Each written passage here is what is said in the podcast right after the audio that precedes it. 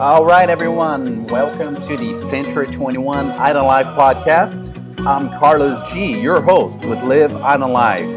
This podcast is about showcasing the Florida Keys. Whether you're interested in vacations, relocating, or just plain old love the Florida Keys, this podcast shares with you the daily life and the daily things about the Florida Keys. We get some knowledge as well. We get to do some funny things, but it is about you and it's about this place that we love so much. So hang on, watch our podcast, and welcome to the Florida Keys. Live Island Life.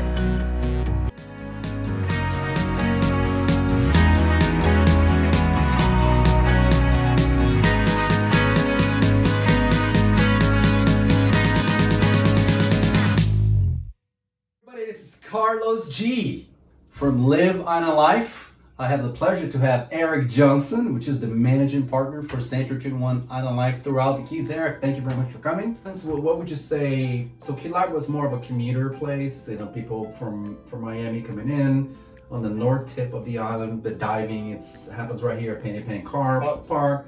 Wh- What is the difference here between Islamorada and Marathon? How do you describe both?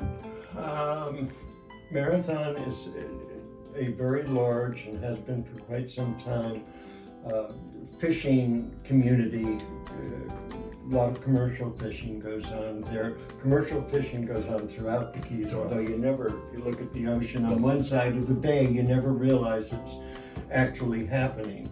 Um, Marathon has a wonderful amount of um, uh, old fishing village type charm. Yep.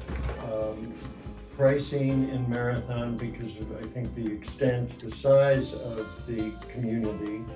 Uh, you can get some real bargains in Marathon for housing on uh, uh, canals or open water.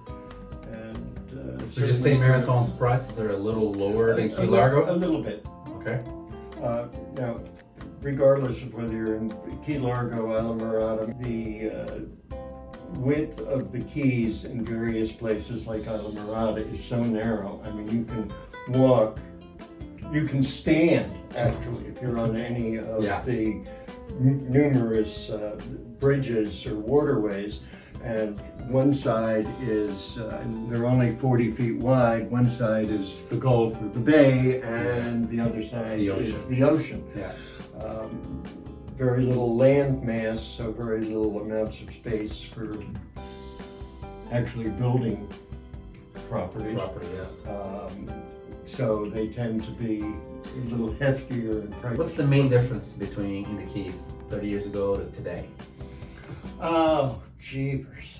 Um, it's certainly become far more popular. Uh, when we would come and use that condo, um, our kids, um, I think the first time we used it, our son had, uh, was 40 uh, plus, uh, had just been born, and we came down uh, in February, and of course, seasonal, we were from Massachusetts, so seasonally it's very busy.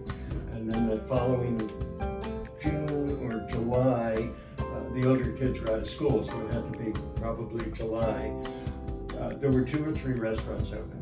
Everything closes down. You could play softball in the middle of US one. Nobody would be down here. Nobody. But they didn't come to fish. They No, uh, probably um, maybe 15, 20 years ago, people realized how wonderful the fishing was down here in the summer. They used to use this as a getaway from cold weather. from cold weather. Yeah. And um, if you compare the temperatures in Boca Raton or Miami, uh, we've always got uh, the sea breezes down here. So in summer, we're probably 10 to 15 degrees with those breezes. Yeah. Eric, pleasure to have you here. Thank you for We're having gonna me. continue to talk about this this issues on a weekly basis. So Eric will be back, Jimmy will be back, and uh, you know to talk about issues related to real estate and life in the Florida Keys. Until then, and have happy holidays to all. Come see us. come see us. We'll see you in the next episode. Thank you much.